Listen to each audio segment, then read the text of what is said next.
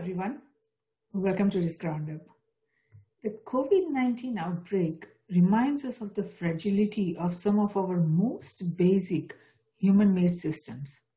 Since we witnessed the cascading collapse of entire food, manufacturing, production, and transportation systems, it forces us to evaluate the fundamentals on which we build systems to understand where the vulnerabilities are and what needs to be addressed. To discuss the lessons from COVID 19, I'm delighted to welcome Professor Moshe Vardi to this roundup. Moshe Vardi is a university professor and the George Distinguished Service Professor in Computational Engineering and Director of the Ken Kennedy Institute for Information Technology at Rice University. He's the author and co-author of over 60, 650 papers, as well as two books. Congratulations. He is the recipient of several scientific awards, he is a fellow of several societies, and a member of several honorary academies. He holds seven honorary doctorates. He is a senior editor of Communications of the ACM, the premier publication in computing, focusing on societal impact of information technology. Welcome, Professor Vardi. We are so very honored to have you on this roundup. It's my pleasure to be with you today. Wonderful, Professor. So, before you begin the presentation, let me ask you this. While systems at all levels are struggling to absorb the shock generated by the ongoing pandemic, it is important to evaluate the core concept on which we have built the systems and on which they operate. What did the shock of COVID-19 teach us so far in how we build the systems over the years? And I believe you have a presentation, so I'll, let's you know go ahead and uh, see your presentation. So, you know, sometimes simple, simple questions do not have simple answers. But I do believe in this case, there is a simple, a simple answer. And this is the dichotomy between efficiency and resilience. In the, in the presentation, I will try to give an exposition and I will use a few fields, but in particular one which is my field, computer science, and the other one is also economic, which is the world we all live in. And there's no question that we live in a crisis, but it's important to understand it's not a single crisis. It's a confluence of several crises coming together. Underlying the whole thing is a COVID-19 pandemic. Okay, we are looking at the dashboard, these dashboards every day. They were just in the news this morning. We have reached 200,000 deaths in the United States. It is, it is shocking that we're not shocked anymore by this, that we have almost gotten used to the, to the you know, the 50,000 and then 100,000 and now 200,000. Unquestionably, we all realize that this has caused a, a, a depression class economic crisis. This is not the parking lot in Disneyland. This is a line, people waiting for a food bank somewhere, I think in Los Angeles, to get food, waiting for hours in the car to get to get food because many people don't have they lost their job they don't have enough income to buy food. Energy crisis. Oil prices are way way down. Now this may sound like good news but one for texas it's very bad news economically. But for all of us if oil prices are down then the incentive to deal with the climate crisis diminishes. And i'll come back because i'll talk the, the climate crisis near the very end. And at the same time we live in a, in a, in a social crisis deep inequities in American society that have been with us for a long time has been exposed and we had heightened sensitivity and not willing to take certain things anymore. And at the same time, we are in a political crisis. The death of, uh, of the notorious RBG takes whatever was going to be a stormy election period to a whole new level. Now let's go back to March, which seems like 10 years ago in March, the buzzword was flattening the curve. And you could see in March, if you, you can see picture the show like this, and the purple would be the normal course of an epidemic. And at some point, the epidemic slowed down because the virus ran out of new hosts. You know, people enough people die and get get immune. So all pandemics proceed in in a in a Gaussian shape. And the argument was we need to flatten the curve it wasn't even necessarily about having overall having fewer cases, but we need to have a flatter. And why does it have to be flatter? so the hospital will not be overwhelmed. This is the argument was. Our hospital were overwhelmed. You may remember what happened in Italy early in the spring, what happened later in New York, hospital were overwhelmed. Here's an article um, from April 2020, Market Watch. Nurses are wearing garbage bags as they battle coronavirus because there was shortage of PPEs, personal protective equipment. It's like something out of the twilight zone. And, and this sense that suddenly the systems were, all the systems were not ready. The systems were just not ready, which is what you mentioned, Jay Shri, at the beginning, motivated, inspired William Galston, who's an economist at the Brookings Institute, to write a column on March of this year in the, in the Wall Street Journal. And he wrote, efficiency is not the only economic virtue. And he asked, what if the relentless pursuit of efficiency, which has dominated American business thinking for decades, has made the global economic system more vulnerable to shocks? What is, uh, what, what is resilience? Resilience is ability to recover from illness, depression, adversity, and the like. And he explained, efficiency comes to the optimal adaptation to an existing environment while resilience requires the capacity to adapt to disruptive changes in the environment. And he's not the only one that raised this point. This point was raised by different people in, in different, in different, expressed somewhat differently. Here's, here's Tom Friedman from May 30th of this year in the New York Times. And you have to remember, Tom Friedman was the high prophet of globalization. And he wrote, greed and globalization set us up for disaster. Over the past 20 years, he wrote, we've been steadily removing main men and natural buffer, redundancy, regulation, and norms that provide resilience and protection when big system, be they ecological, geopolitical, or financial, get stressed.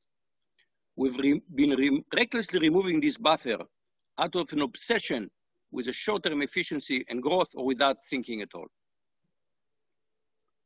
So this point about efficiency, it turns out it's not a new point.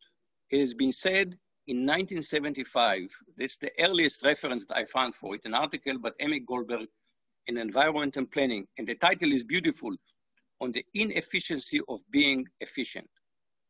And his main point was that if you focus only on efficiency, then you have a very, very narrow lens in which you're looking at the problem.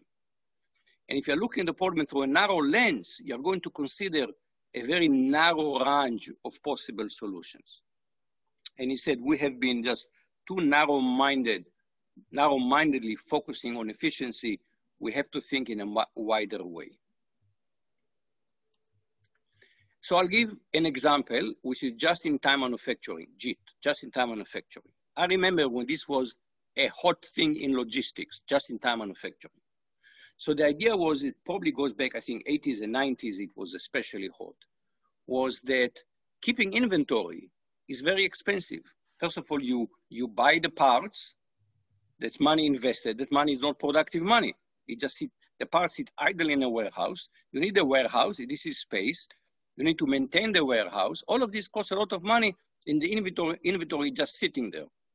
If we could be more efficient and the parts will arrive just in time for manufacturing, we will basically be able to keep almost zero inventory and it will be much more efficient. Now, of course, this assumes best case logistics. Everything does arrive on time. There are no disruptions. So you can see why this comes at the expense. It's very efficient, but it comes at the expense of resilience. And the Wall Street Journal has been running a sequence of articles called the COVID storm and partly try to ask what has been happening with the, with, the, with the economy. Why did we fail so badly? And you remember when there, you couldn't get paper towel, you couldn't get toilet paper. Why? And again, article in the Wall Street Journal from August, blame lean manufacturing. Lean manufacturing is, is, a, is the same thing as just-in-time manufacturing. A decades-long effort to eke out more profit by keeping inventory low left many manufacturers unprepared when COVID-19 struck, and production is unlikely to ramp up significantly anytime soon.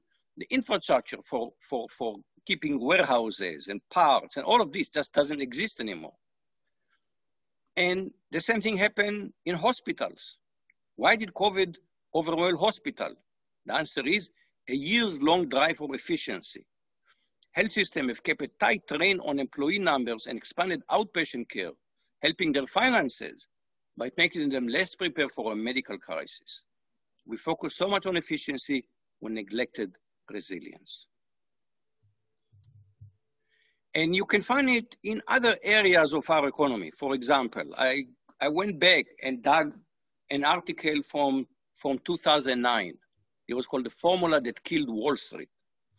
And you ask, why did the economy almost collapse in 2008?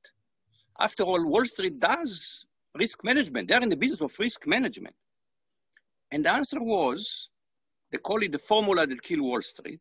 The formula was called value at risk, which is you try to understand, you want to know with 99%, I will not lose more than $100 million, and I can absorb $100 million loss, let's say.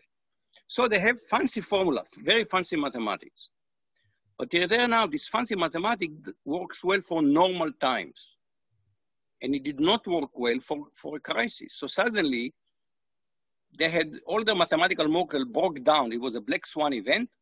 All the mathematical model broke down and they had no guidance. So they optimized operations for normal times and did not plan what will happen if we have a real crisis. And so when the crisis happened, Wall Street really was not ready. And you can think about this, this tension between efficient resilience in other, other areas as well. What about governance? Let's quote Winston Churchill, 1947. Many forms of government have been tried and will be tried in this world of sin and woe. No one pretends that democracy is perfect or all wise. Indeed, it has been said that democracy is the worst form of government, except all those other forms have been tried from time to time. So democracy, we know democracy is very inefficient. All we have to look at Washington right now. But generally speaking, it is more resilient because more, more branches, more parties are involved in decision making. So it's a buffer to, to you know, di dictatorship can make very efficient decision, but one person can make a mistake. Stalin uh, was warned about uh, the Germany was going to attack in, in uh, June of 1941, but he did not believe the warning. Hitler would not betray him, he said. And the Soviet Union was almost destroyed it's an interesting question to debate now. How does democracy handle pan pandemics? So United States did pretty badly in pandemics. On the other hand, federalism both was both a source of a problem, but it also enabled certain states to do better than, than other states. So I think we will be discussing it for a long time. And I want to go back to the economic crisis because I think it is related to that. So remember, we saw hundreds of cars, thousands of cars waiting for food banks. This was foreseen. This was, this was not unexpected. In 2016, there were several articles that talk about the precarity of the American working class and middle class. Atlantic Monthly, May 2016. Nearly half of Americans would have trouble finding $400 to pay for an emergency. If your brakes break down, it costs $400 to fix them. 47% of Americans did not, did not have a spare $400 to fix their transmission. If you went to $1,000, I'm sorry, your brakes, but if you, your transmission goes back, which is $1,000, two thirds of Americans would have trouble paying for this. So in June of this year, Adam Serwer wrote the Atlantic, it did not have to be like this. The desperation of US workers in the aftermath of the coronavirus was the product of a series of policy decisions and missed opportunities we created an economy where two thirds of the people are living on the edge. And I want to give you one example from how does nature deal with this tension between efficient, efficient, efficiency and resilience. I'm an editor of this publication, Communication of the ACM. ACM stands for Association of Computer Machine, Machinery. Uh, ACM is the premier professional society in computing, and communication is their flagship publication. And in 2016, we published an article, Sex as an Algorithm. Now this was a very, it's a serious scholarly article. It looks at sex the, from an evolutionary point of view, but through the lens of computation. And I think there's a lot of insight we can learn from nature. And the question that, that Livnat and Papadimitriou asked in 2016 was, We know that if you look computational, people have tried to mimic nature in algorithms. So we have algorithms that are based on mutations, and this is called simulated annealing. There's an algorithm also based on mutation plus a computational simulation of sexual reproduction by crossbreeding two chromosomes. We know that the search based on just mutation is more efficient. It's a better, it's a better search than based on, on, on combination of mutation and sexual reproduction. So why does nature choose a, an algorithm which we have shown is not as good as mutation? Why do the vast majority of animals use sex for reproduction? And they offer an amazing answer. An answer is, it's not about efficiency and optimality. What sexual reproduction does, it generates greater genetic diversity of the population of the species. So each individual is less adapted, is less optimally adapted to the environment. But the species has enough genetic diversity that if there is a sudden dramatic change in the environment, the species will survive. Individuals may not, but the species will survive. And so this is, so, so sexual reproduction is re more resilient than production with asexual reproduction. Now you can think of both efficiency and resilience as two facets of optimization. Efficiency, you can think of short-term optimization. I want to make the expectation, analyst expectation for the next quarter. Resilience is about long term. How do I survive an unforeseen crisis? Well, nature had billions of years to figure out which one is better. And in the long term, resilience is better because it's about survival. So the T-Rex was incredibly efficient hunting machines. If you've seen the movie, if you've seen the movie, you do not want to, to have to run away from a, from a T-Rex, okay? Jurassic Park. But the, the, the dinosaur was too efficient, but were not resilient. Once there was some cooling of the environment, they were cold-blooded, they could not survive. Mammals were less efficient, but more resilient. So let's look at my own field, computer science. We do algorithm. I'm sure people have an algorithm. There is a branch of, uh, of computer science that is called the analysis of algorithm. So there is a very famous book, The Art of Computer Programming by Don Knuth. Don Knuth is by now, he must be in his 80s. He's the closest we have to Peyton Sense. He's been working on this book from since 1967. So more than 50 years he's been working on, on these books. And you can open the books, and they're wonderful books, and they're all about efficiency. They're all about efficiency.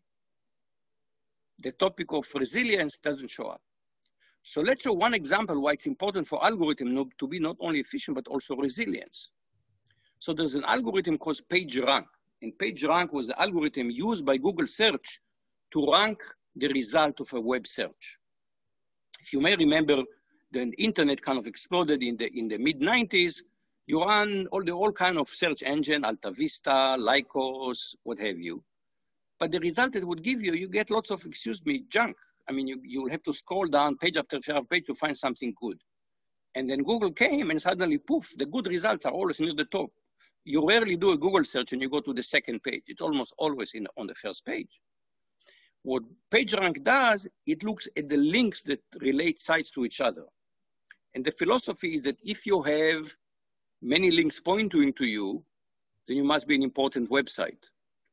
And if you have many important website linked to you, then you must be very important website. And if you have many very important websites linked to you, then you're very, very important website and so on and so forth. And that's how Google did the analysis. But as soon as people discovered it, a whole new industry arose, search engine optimization. And it was all about let's add fake links to fool the Google search engine. So you open a new restaurant, you want your, your restaurant for Japanese food to float to the top in Houston, we'll create for you many fake links to float your website to the top. In other words, PageRank was not resilient. Today, Google does not use PageRank. The patent has expired. Anybody can use PageRank. What do they use? They won't even tell you because they know that as soon as they tell you, people will start optimizing it. So today it's a trade secret. We don't know what they do. They're not willing to talk about it. I tried to get them to write about it. They say, nope, trade secret. So I want to talk about other facets of computing where I think as a discipline, and this is kind of coming self-criticism, we've neglected resilience. And I want to use friction as an example. About seven years ago, I wrote an article about friction. And I wrote, our discipline is dedicated to reducing friction. Latency must be eliminated. Bandwidth must increase. Ubiquity should be universal. Our goal is to reduce the friction of computing and communication as much as possible. Mark Zuckerberg, Facebook CEO, said, what is the goal of, of Facebook? Frictionless sharing. Now we know that frictionless sharing does not lead to utopia, it leads to dystopia. Now we're talking is, is, is Facebook destroying democracy? We know of all the problem of, of filter bubble and fake news and extreme content. And all of them come because it is so too easy to share in Facebook. I know because I'm on Facebook and I share too much. It's just too easy. So having no friction build non-resilient systems. I'll give you another example. About 10 years ago, there was something called the flash crash. What is a flash crash? The stock market went down 600 points in five, in five minutes. They had to stop trading. Later analysis by the SEC and the CFTC said it was caused by high frequency trading. Once it started to go down, other trading algorithm jump and jump and jump and poof, the whole thing crashed. Now, high frequency trading is, the whole point is making very, very fast. What's the argument for it? They said, oh, it makes the market more liquid. But even people who was involved in inventing the idea said this is all about making money. It has no social value. It's not clear why the SEC does not establish lower bounds on speed because we know that systems that have no friction are not stable. And I'll come back to this point. Let me take another example from a completely different area. Tinder. So Tinder, it's a dating app. I'm, uh, I've never used it, but I'm told you, you, you swipe right if you like, you swipe left if you don't like. And in 2018, uh, Jenna Birch wrote an article asking, why is it so hard to turn a Tinder date into a relationship? And she said, I've been on lots of dates, but no relationship comes out of it. And this has actually been verified by studies who say that if you, if you meet online, you're less likely to form a steady relationship. And answer is not very, it's not very difficult. When two Tinder parties meet, they know that their investment has been very minimal. So it's an old song, easy come, easy goes. If it doesn't, if it doesn't work out, oh, well, what's the big deal? I'll do another swipe. So having zero friction, it means zero effort, means people are not feeling invested in it. So it's not good to have zero friction. You want people to be invested in the relationship. So imagine that I go to my chemical engineering college, uh, mechanical engineering colleagues, and I said, I have an idea for you. Let's eliminate all frictions in mechanical systems. They will say, you're crazy. We need friction. Your car will not drive on the highway if there's no friction between the tire and the asphalt. In fact, the tire is designed for high friction. And if the tire is old, the friction is too, is too low, you have to replace your tire. So for the world to function, friction is a central concept. It has to be at the right amount, in the right place, in the right time. We have to be, has to be, it's a nuanced picture. It's not, we need friction, we don't need friction. It depends how much and where and when. And computer science does not have this sensibility. We just say, let's get rid of friction instead of asking, where should we put friction and to what degree and when? And so I think we need to think back. We want to build a resilient computing system, bring friction back. Let me talk about cybersecurity. I'm sure many of, of the people on, on that involved in risk are thinking about cybersecurity. This is an actual quote from an email that I received from a colleague of mine who is a security, well-known security researcher. And he explained to me, he, I wrote something about security and he said, you got it all wrong. And he explained to me, here's how security work. So it's very, you see, this is the language very, it's not from an essay, it's from an email. First, somebody builds a thing and it's super useful. Then eventually someone else come along and finds a vulnerability. Then security become part of the engineering process. Just like we need to make sure our code does not have bug that make it crash, we also need to make sure that our code does not have bug that can be exploited for bad purposes. Turn the crank for enough years and eventually security gets better. So it's very clear that his philosophy, what he thinks that's how, that's a philosophy in security, security is an add-on. First you build functionality and features. Then later you go and you add security. And in fact, you may remember that in March, suddenly Zoom became popular. And then they had to add security because there was no security at the beginning. And people have been Zoom bombed, realized there's no security. So at the beginning, I had, when I started using Zoom, I just had an, a Zoom office and anybody could come in. And now we don't do that anymore. Now every meeting we have to go and create a, a, a one-time password and, and on and on to create security. But this lack of security is really endemic to computing. So the highest award in computing is called the ACM Turing Award. It's called the Nobel Prize in Computing. We are now, the computing age is about 75 years old, okay? We're Going back to um, mid 40s. And three Turing Awards have been given in cryptography, which is a part of security, but it's only a small part. You can ask people, why was there no Turing Award in cybersecurity? The answer is, people tell me, who has done something that would be worth, worthy of a Turing Award in cybersecurity other than cryptography? None. So we still do not know how to build secure systems. We hear every week, we read in the news about another company that has been breached. Uh, and now the issue is not just some leak, some privacy you know, I, I'm, I think there are, our, our power grid is vulnerable to attack. Our financial system is vulnerable to attack. The weird thing about such attacks, it's not even clear that they are act of war. In somebody send a bomber to bomb, the, bomb, bomb Manhattan, that's an act of war. But if you mount a, a, a cyber attack on, on uh, Wall Street, it's not clear. It's, an, it's, not even clear. The international does not say that it's an act of war. And you think that people will say, wow, we, this is a crisis, we must do something urgently. No, people get up, eat a breakfast, eat lunch, eat dinner, go to bed. Nobody has a sense of crisis. And there is a philosophy of the computing field that I think partly is responsible for this. So I want to compare it to what happened with uh, automobiles. You know, Ford Model T, 1908, the Ford Model T rolls off the, the manufacturing line. For 100 years, we've been driving cars and people get killed. We know that.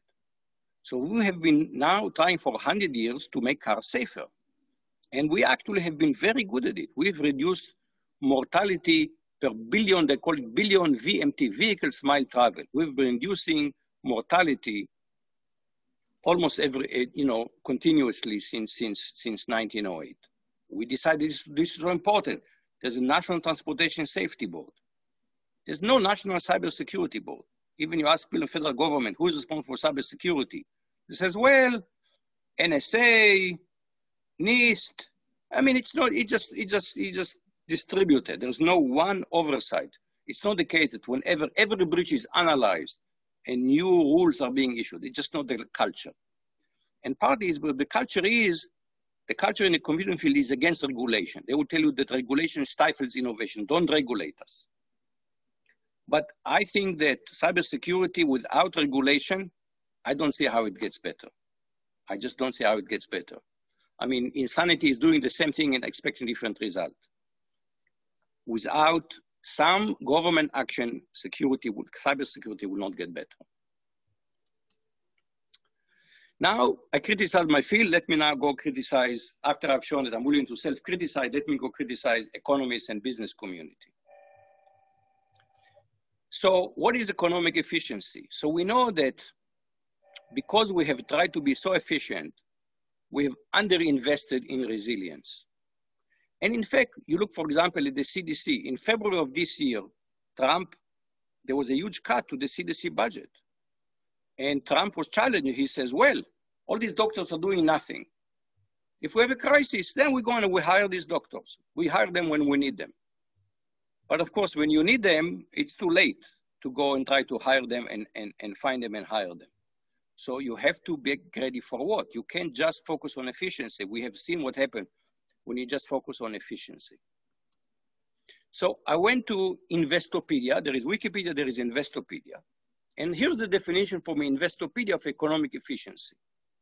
It means that good and factor of productions are distributed or allocated to their most valuable use and waste is minimized.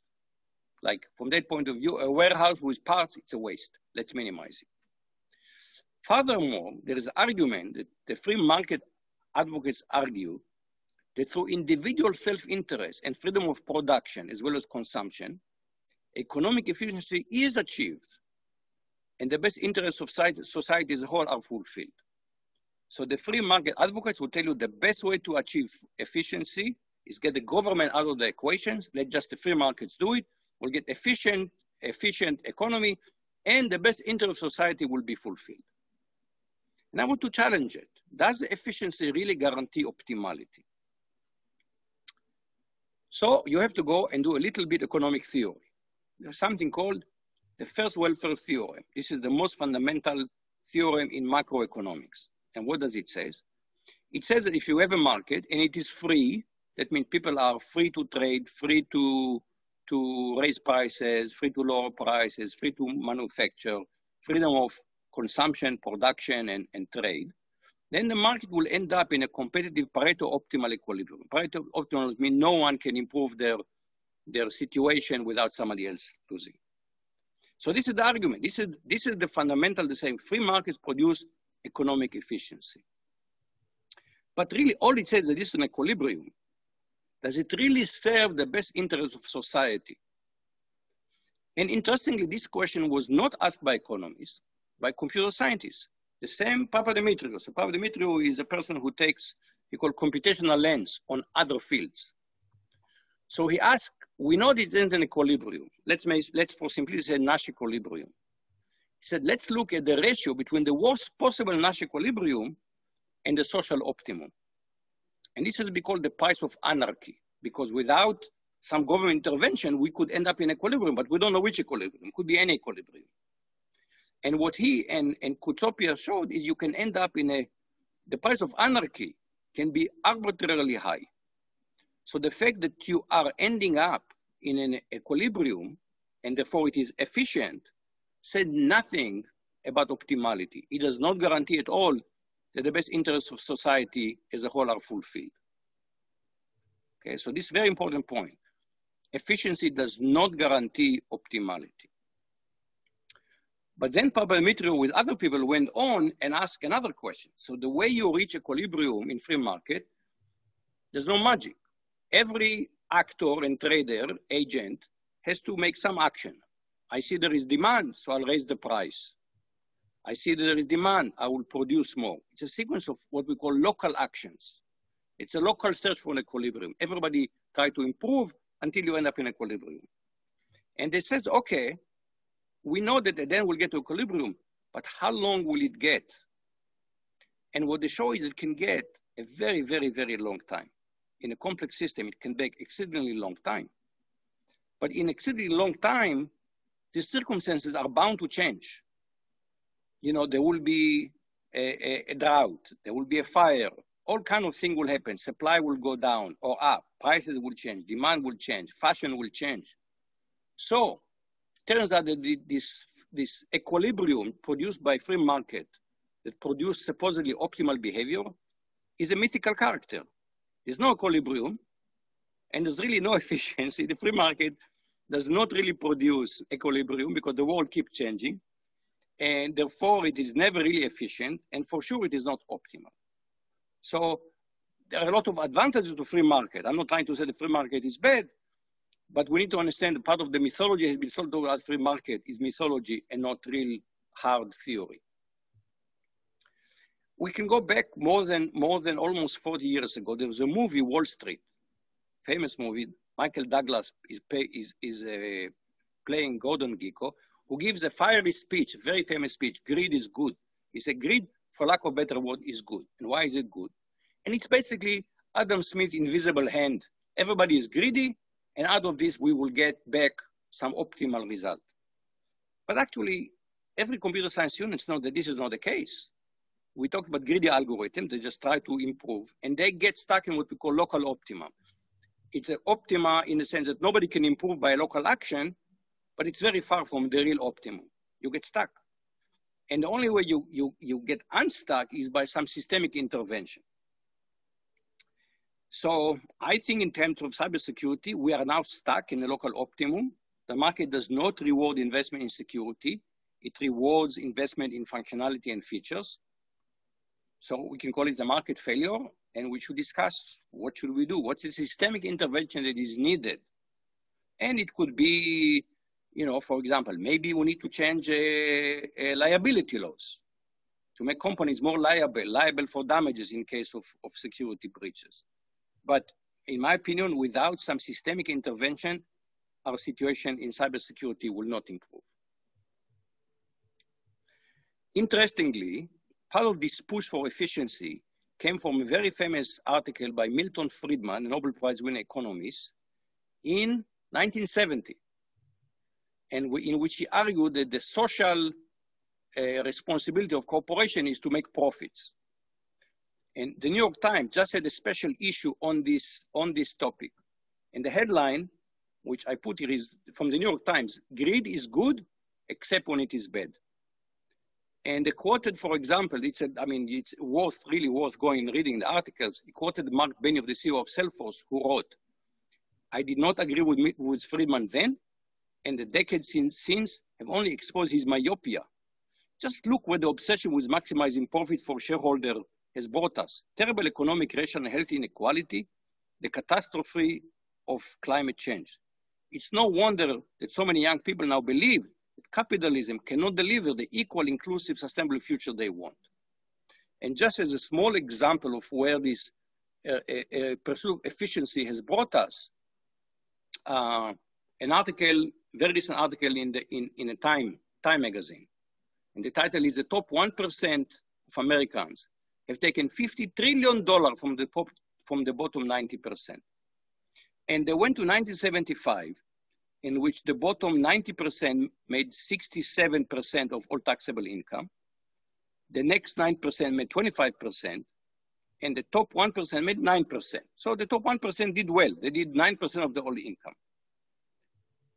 By 2018, the bottom 90% have lost ground to 50%, the top nine, the next 9% have 28%, small change, but the top 1% went from 9% to 22%. When you accumulate, when you look at this transfer of income from 1975 to 2018, that's how they come to the conclusion. The top 1% of Americans have taken $50 trillion from the bottom 90%. If you want to understand our politics, these charts will explain to you our politics.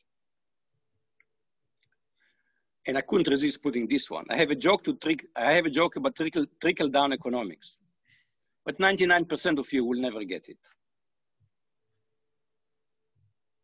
Yeah. Now, classical, very classical economic, talk about something called homo economicus, which is that uh, humans are rational, self-interested. They're just trying to, again, they're trying to be efficient and, and maximize their utility. Now, there have been a lot of studies in economics documenting the irrationality of humans. But I think even more important, only in 1956, Herb Simon was a Nobel Prize winning economist, argue, for a concept called satisficing.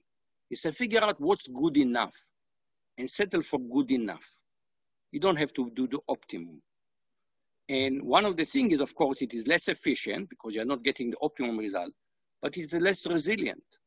It is, I'm sorry, it's more resilient because you're not trying to squeeze every efficiency out, out of the market. Now, let's go back to COVID-19. We see many, many systems, almost any system around us did not work. Hospital, toilet paper, what have you. But one thing did work, amazingly. The internet did work. I'm giving this talk now working from home. I have not gone shopping in six months. I do all my undergraduate teaching from home. All my students are, are at home taking my class The internet held up. Amazing. Think about it. Everybody suddenly jumped on Zoom, and Zoom held up. What was the key principle that let that happen? And my argument, it is redundancy. So in computing, if you want to build resilient resilience, we use redundancy. We did it, it goes back to the 19, 1940s. If you know a little bit about communication, error correcting code, you want to make sure there's no mistake, add more, add more, add more uh, bits to your transmission, okay? Um, the body, how does the body handle, handle, there is some, you know, disease, injury, redundancy, you know? There was a famous case, this person that has an iron rod blown into his head. And he not only lived through it, but he kind of functioned. He has some damages, he has some dysfunctionality, but the brain has amazing optimality, amazing uh, plasticity that enables it to repurpose redundant part and, and uh, you can function after huge, uh, after significant damage to your brain. We understand in other areas, for example, banks now are not efficient. They're not efficient because the Feds demand that they have capital reserve to protect them from a crisis. That's not efficient. That's resilience. That's how we build resilience. I want to go back and, and, and it's interesting to look at the internet. So I want to go back and read to you because this goes back to the 1960s. Paul Baran was a not very well-known pioneer who invented some underlying technology of the internet. And the idea was to have a distributed communication network.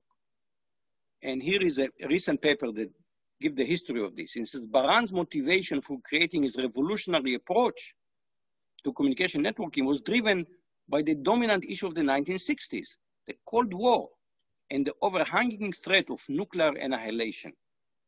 America's nuclear capability depended on maintaining what the strategic defense community called minimum essential communication, which was the amount of connectivity needed for the US to credibly maintain the threat of mutual assured destruction which most observers believe was essential to deter the Soviet Union from attempting a pre preemptive attack. The worry, the worry was the Soviet Union will mount an attack to destroy the communication infrastructure of the United States. Because then they know that there is no way that the US can mount a counterattack. So you had to have a resilient communication system to mount a counterattack. And if you have the capacity to mount a counterattack, then you are going to deter the Soviet from trying with a preemptive strike. So if you've seen Dr. Strangelove, this crazy, you know, this crazy idea of mutual destruction that somehow did, did save us from nuclear war at the end, because of this mutual destruction that today I can give this talk on Zoom. It's an amazing turn of events from mutual destruction to we can survive a virus. So I want to summarize, resilience is a fundamental but underappreciated societal need. I talked about computing, I talked about economics. I think other fields can ask the same question, efficiency versus resilience. What we do know is that people and markets are very bad at, at uh, doing two things, very low odds and very slow odds. For example, uh, everybody has, has car insurance. Imagine we made it optional. Buy car insurance if you want. Many people will say, no, I'm a careful driver. I don't need car insurance. I have enough money in the bank. I don't need car insurance. The state say, no, you must have car insurance. You want to renew your registration? Show us your car insurance. Part of our problem with climate change, and that's what I want to talk in the last couple of minutes, is it's very slow. So we are like the frog in the hot water because it's very slow. There's never a moment we must recognize it. There's never such a moment. And many people are saying that COVID-19 is a small crisis compared to what, what is potentially the bigger one, which is climate change. And we all have been watching the, the, with horror the, the fires on the West Coast. And if you thought, well, maybe it's not, it's not new, it is. The, the intensity has been growing now. You can go and look at Anchorage, Brent, and you can see that it's increasing, not every year, it fluctuates, but we can expect these fires to continue year after year after year. And this is a, a I mean, this is changing. I mean, California, that used to be the promised land, and now looks like the place people want to escape from. And if you if you want to really be scared, I recommend reading this book. It's from 2014, I think. It's a view from the future. It's a fake history. It's a history, I think, from the 24th century of how Western civilization collapsed because of climate change. So it's a scenario. I mean, you only take it half seriously, but boy, you read it and it is scary. And I want to finish with a few shout outs to, to, to relevant points. So my colleague at Rice is an economist. And in 2001, he pointed to that there is a, a trade-off for us that each country has somehow to figure out. Many countries as well, you know, we care about economic growth. Other countries should care about climate change. But if we all care about economic growth and, and, and then nobody cares about climate change, the only way to achieve progress in climate, deal, dealing with climate change is if we all act somehow collectively.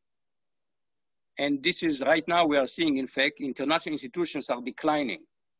This idea is that we can somehow ignore international institutions means that we are not going to be able to deal with climate change. And that's a huge risk for us. A book just came out by uh, Lee Vinsel and Andrew, Andrew Russell, and it's called The Innovation Delusion. And they argue that we put too much focus on innovation and not enough focus on maintenance. And I think this has to do with the issue of, again, innovation is about pursuing profits, it's about efficiency, and maintenance is about resilience. And they wrote, America has been seduced by the false charm of innovation, causing us to chase novelty and pursue disruption while neglecting maintenance in infrastructure in both the public and private sectors.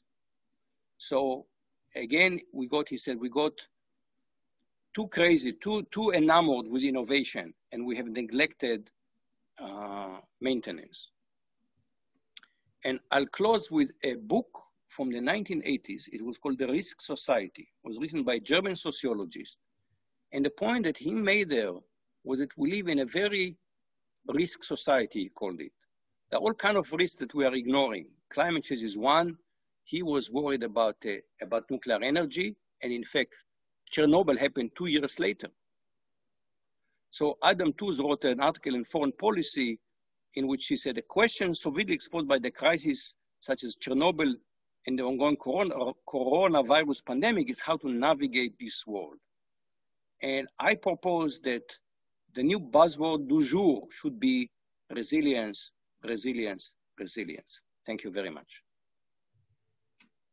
Very true, very true, Professor Vardi. Excellent presentation, and I really like your analysis. You gave really good examples, uh, many case studies, and the broader thinking that you showed of you know the benefits as well as you know the risk on how we are approaching all these uh, our systems, our problems. Very good presentation. So thank you so much for that and uh, maybe we can uh, stop the presentation now uh, sharing so we can yep. go on uh, with the discussion great perfect so yep. I, I, really like your analysis so the system what it from what you are saying to me what it seems is that we are because we move towards efficiency and uh, we ignored the resilience we ignored understanding risk we ignored understanding how to build resilient resilience into what we do it's the systems at the system level or the species level. That is what is missing. We do not see the approach in any country from any innovator or any policymaker or any system builder irrespective of whether it is you know systems in cyberspace or we are seeing systems in geospace aquaspace or space we do not see that systems thinking or even a species thinking. That and because of that we are facing many many problems. Now system thinking allows us to identify the key drivers or interactions and dynamics of these different variables in the human ecosystem like scientific and economic and social and environmental that policymakers need to you know evaluate and understand before they you know take decisions on how to create the intervention strategies or how to create uh, adaptive you know society adaptive systems So we do not see that because we have, as a society, we have failed in understanding what are the different variables that we need to look at. What are the interconnectedness? Where are we connecting to you know different systems different you know uh, industries and different nations? We are not seeing that. As a result we have seen the shocks of covid-19 and how we all every country pretty much you know failed in their uh, shock test in the stress test. But if it, the one example if you were talking about about the nuclear industry and that made me think that if we take an example of this nuclear power industry especially in how these organization for economic cooperation and development the oecd countries how they approach safety they have a really very good philosophy because they believe in the integrated defense in depth. And the approach they have taken is you know into looking into all different variables in how the reactor design and hardware performance and software performance and human and organizational elements each of these variables how it interconnects and they have focused on integrative economics which i'm really glad that you were talking a lot about the economics and the economic system.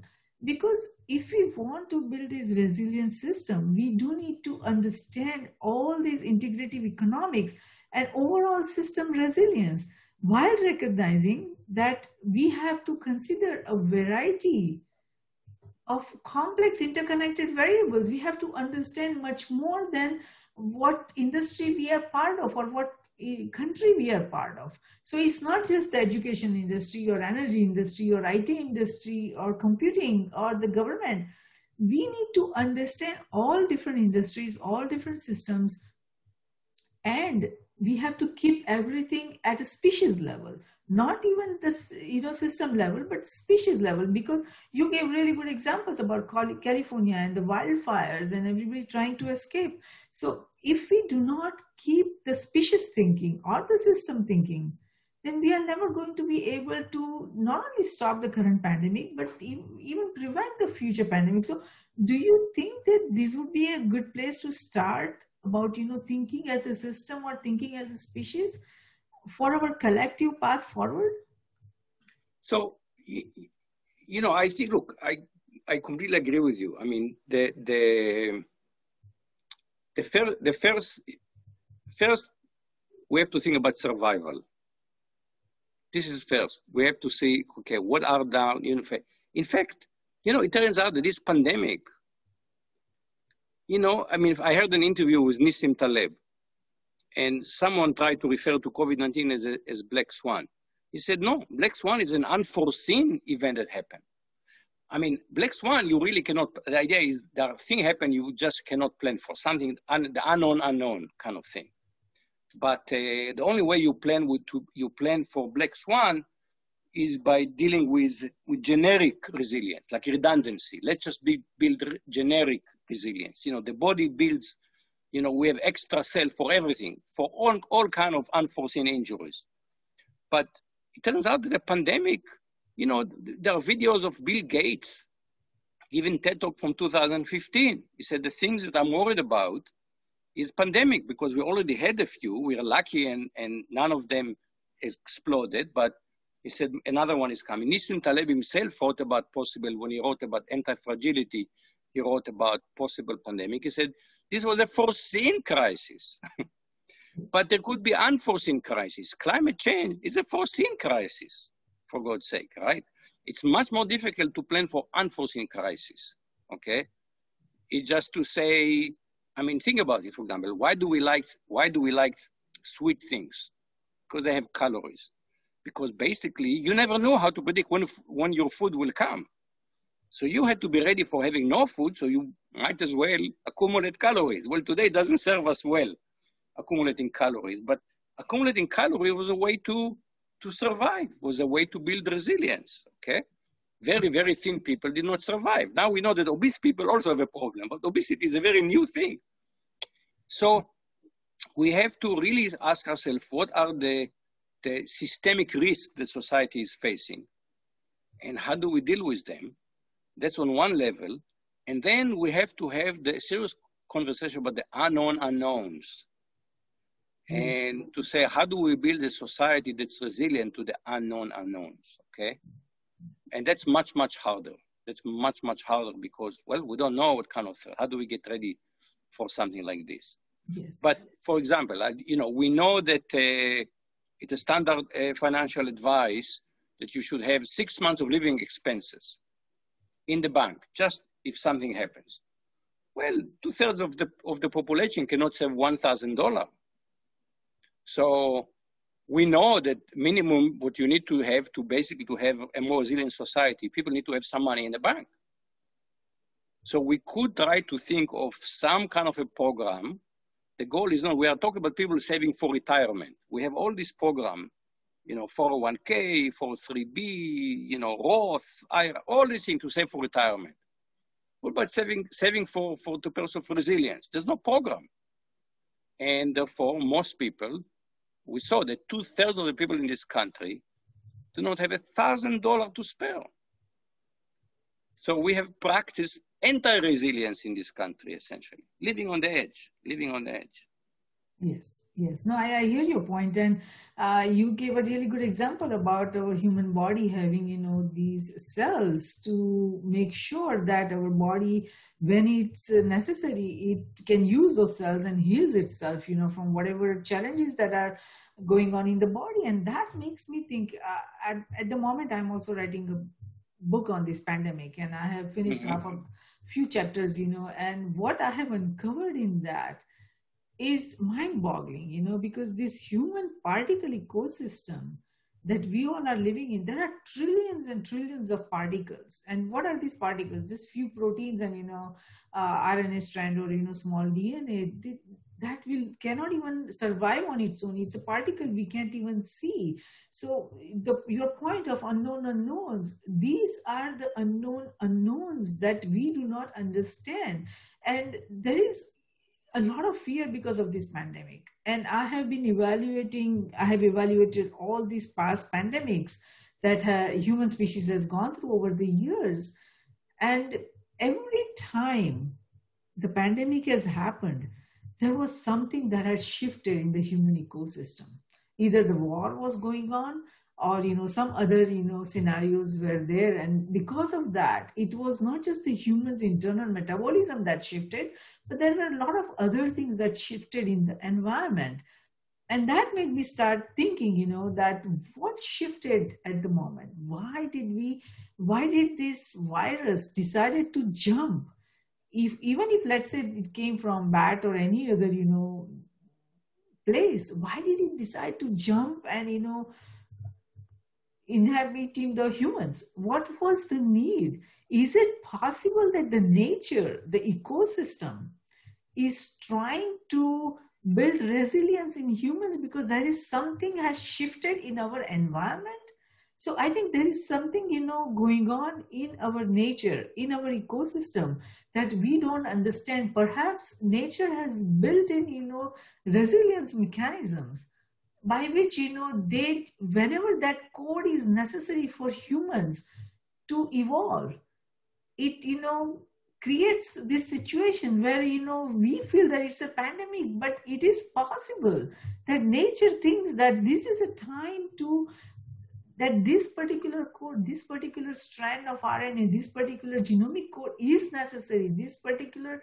uh, two proteins are necessary for this genomic code from this, uh, you know, particle that humans need to integrate with. Because if you look at our human genome, more than half of it is made of viruses. So is it possible that, you know, there is something that has shifted in our human ecosystem so the nature decided that we needed that particular segment of the virus for its genomic code so that we become resilient and we can evolve further because all this evolution, human evolution, has mostly happened like that. So it is very interesting. I'm still trying to understand. I have uh, scheduled a risk roundup discussion with uh, a scientist from CERN because there is something, you know, that we need to understand about the particles the particle ecosystem and how it creates a vacuum and how it, the changes happen. So it is it's a topic of discussion for some another day when you know I have finished my analysis. But if we look at this pandemic, there are two contagions: the virus itself and the fear, and they both operate in tandem. And it impacts the behavior of not only consumers, the common man, individuals, but also the behavior of corporations, businesses. So the movement that we saw in the capital markets because of this pandemic it had nothing to do that they were all impacted that significantly so we would see this kind of movement it had nothing to do that there was a necessity for that movement but that fear that triggered the movement and everybody you know started taking decisions because of that fear and this led to you know crash of unprecedented proportion we saw that so many supply chains you know they collapse. So since the ability to react to changing demand is crucial, what is your take on the supply chain collapse that we witnessed, especially when we needed an ability to react to such changing demand and we failed, you know, I think, you know, in all uh, uh, criterias. So I think, you know, I think part of this uh, issue of, of efficiency versus trading, you have to understand, you know, part of like trading you know, you have Ricardo. Uh, you know, the trading is all about efficiency. Trading is about efficiency. The whole idea of, of, you know, to one country is better doing this, one country is better doing that. So it's more efficient to let each country do their best. So this is kind of very classical economics, okay? But it ignores, it all, it's all about efficiency. It completely ignored the dimension of resilience. So I think we, I'm hoping that we are going to see, you know, a lot of economists are saying, let's rethink, let's start to think about the trade-off between efficiency versus resilience. And I think we are going to see a lot of retrenchment of globalization. For example, if, you know, all people will say Mexico, for example, come to the US and says, you guys are crazy of buying this from China. China, first of all, it's very far away. It's also a global competitor. We are just next to you. Let's, let's go into business together. Okay. You want low labor costs? Just come to Mexico. You don't have to go to China. We're not as good as China, but we are closer. We are more friendly than China. I think we are going to see lots of, I mean, the idea, I mean, there was, they, you know, when this whole thing started, I couldn't buy hand sanitizers. I remember in March, I was trying to buy hand sanitizer. And eventually, you know where I ordered hand, hand sanitizers from? From China. That's the only way to get to get hand sanitizers. So I think there will a lot of rethinking will go into yes, we're not going to give up on efficiency completely, but how to find the right balance between between efficiency and resilience. And it means that you're going to think what you know, maybe certain parts, you know, uh, that are not crucial, certain certain products, you know, I don't know, uh, maybe cosmetic we decide is less important. Let's make cosmetic in China. But uh, but thing that is more important, like hospital equipment, for hospital to rely on China for PPEs, was kind of was kind of insane. Yes, yes, I agree with you. It is insane. We made China a manufacturing hub, and we all all the countries depended on that. So when there is a pandemic there, and when their systems collapse, everybody is screwed. So you are absolutely right that that is a mistake and that was a mistake and we will have to reevaluate how we move forward because we always jump into action we meaning every country every country's decision makers we jump into action after a disaster happens and that is not a really good substitute for being no. prepared especially for a country like united states so if you look at irrespective of pandemics or wildfires or natural disaster to human made disaster we can rely on technology to you know give us some sort of early you know alert system. But we have not developed any of these alert systems. So for pandemic especially you know yes we have uh, alert systems built in for you know tornadoes and we have alert system for earthquakes and many natural disasters. That is a great progress but we have not focused on wildfires or pandemics. Because well, in our society nothing works without incentives. So, do you think we have the right incentives for technology development, especially when the market will not do it, for instance, in developing technology to these disease outbreaks or developing vaccines or developing techno- out alert system for wildfires? Look, I mean, the, the, I mean, if you look at it, for example, look at, again, I think car safety is a very, very good example. Why did car become safer and safer and safer? Not because of the free market. Not because of the free market. Basically, because of government regulation. And it turns out that if you do regulation the right way, then I remember when uh, I was involved in, in, some studies 15 years ago, and involved, I remember talking from, from uh, people from industry, and they wanted a better healthcare system. And they said, we want the government involved because then all of us are on equal footing. So right now, if I make my car safer, and you don't, then I spend more money on safety. It's not clear how I turn into better sales. You know, only one company really has been able to take safety with huge investment and make it into a feature, and that's Volvo. People buy Volvo because it is safe. But no other company advertises for safety. They all advertise for features. When it comes to safety, they have to make government regulation. And they like it to be this way because then nobody can defect. Nobody can say, I will invest less. So the, the worry is we'll invest in safety. They will not. And then our car is more expensive than theirs, but go convince the consumer that it's worth, it's worth the money.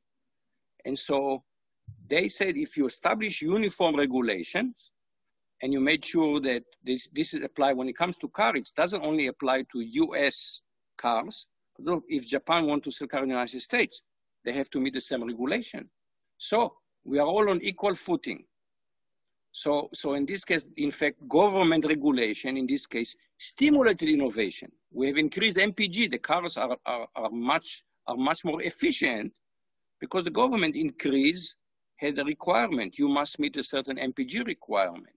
So regulation is very, very tricky. Regulation is hard. Doing regulation well is hard. Okay, you have to do it. There are all kind of people will tell you, but all the problem was regulation. It's not a panacea. But I would say many life, many things in life is hard. Education is hard. So we struggle. We, we, we, we try to do the best we can. We learn from our mistake. We keep doing it. Hmm. So the question is how to do regulation in a way that, that creates innovation and doesn't stifle innovation. Okay. But even innovation, innovation is by itself is not a goal. It's means to an end. You know, Facebook was innovation. Was it a good innovation? Well, people are debating it. People are saying, wouldn't be better off if we didn't have Facebook at all. Okay. And so they made tons of money, but is it good for society? And certain things we decided we don't want them. We decided, for example, that uh, donating donating uh, kidneys, we do not want people sending kidney, kidney for money. Why? We decided that the society, because it will take advantage of poor people. So we say it is morally wrong to do that. Let's not do that.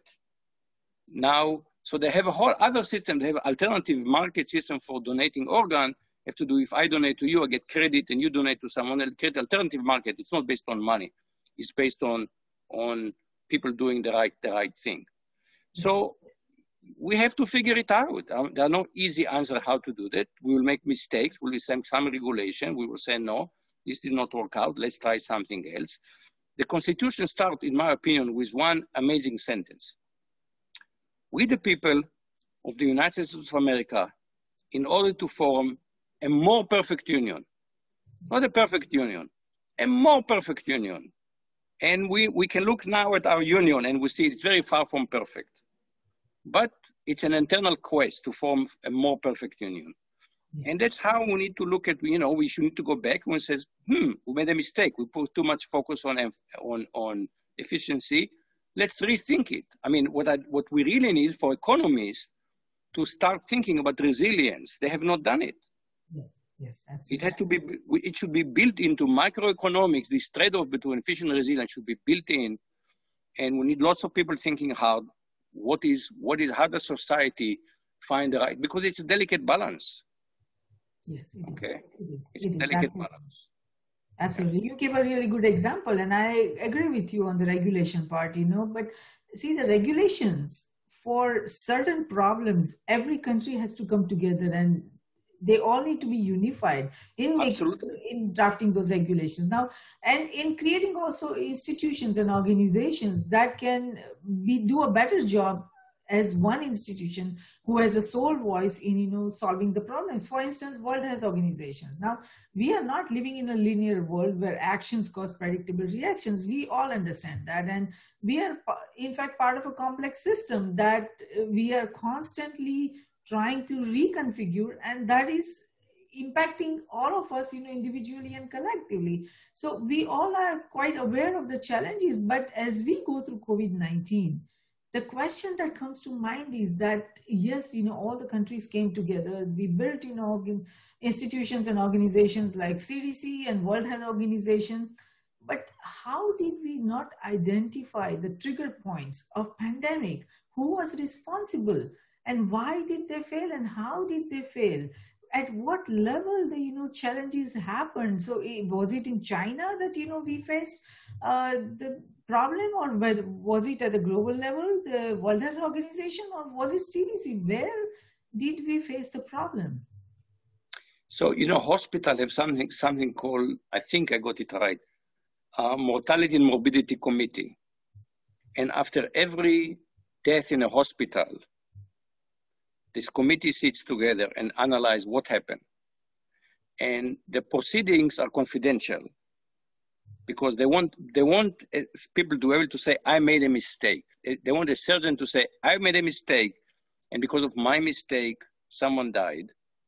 And if it's not confidential, then immediately, oh, you made a mistake. We should sue you for, for uh, you know, like you're liable. We should sue you. So everybody would clam up. So, so the idea, it's a little bit like what South Africa did. What did they call it? The Reconciliation Committee. Try to say, let's, let's establish where we come clean without people putting themselves at risk. Let's give people incentive to be truthful. So we do an analysis and figure out what went wrong. And we do, post, we do what we call postmortem. We go and we learn what mistake did we do and what do we learn from this mistake we, we have a board member at Rice who used to be a professional football player. And I asked him once, what happens in, in a dressing room after a game that you won? He said, 5% compliments. You did well, this, this and this, this was good. Congratulations on your victory. But you made so many mistakes. You're just very lucky that your opponents missed these mistakes. Let's go over your mistake because next time you will not be so lucky. So what we need is just to be self-critical and honest about it and create the, the, the societal system that enables us to do. You know, we should have, you know, right, for example, why do people object to Trump calling it the, the Wuhan virus? The virus did emerge in Wuhan, okay? But of course, he didn't say it because he wanted to be geographically accurate. You know, he was laying blame. If you're going to start blaming China, then China is not going to come honest and say, here is what happened. If you come and say, whatever happened, happened let's just be, let's have a, a meeting of scientists, not politicians. We're going to come up with lessons learned from COVID-19, bring the top epidemiologists and virologists from the world for not, it's too early now, but bring them back, you know, in a year when this is and say, what do we learn from this? What mistake, every, every country made mistakes, okay? I follow my family is in Israel. Israel handled the first round extremely well.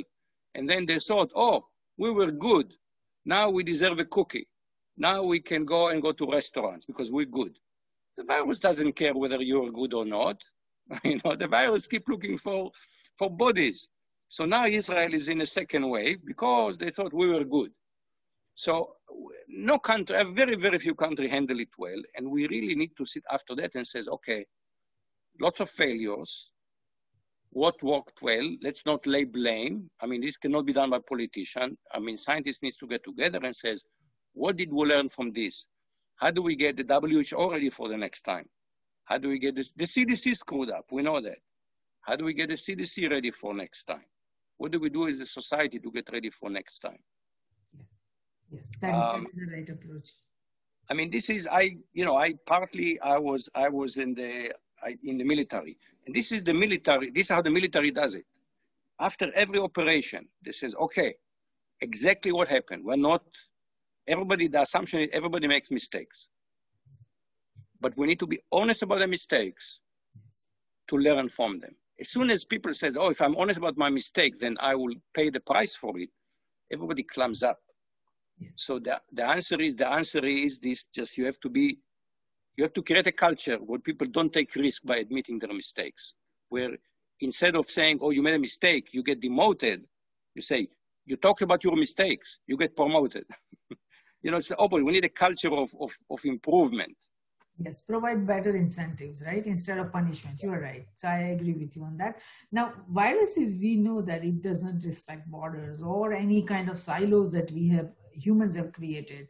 And as a result, we, whatever response we all come up with has to be global and has to be intersectoral, right? So do you think that as we see all these countries are trying to go inwards and be more nationalist, we i understand you know we bring the manufacturing back and you know i understand all those uh, near shoring uh, solutions that would emerge that could help countries like ours but is it possible that we will be able to generate this global coordination and integrated model that can apply to any and all systems where countries can motivate and justify an integrated multilateral approach to helping national and international systems so that they can recover better you know for you know the, any other coming you know challenges? What are your recommendations? So i think we have confused i think we got confused and we thought that globalization meant globalization of, of, of supply chain global supply chain.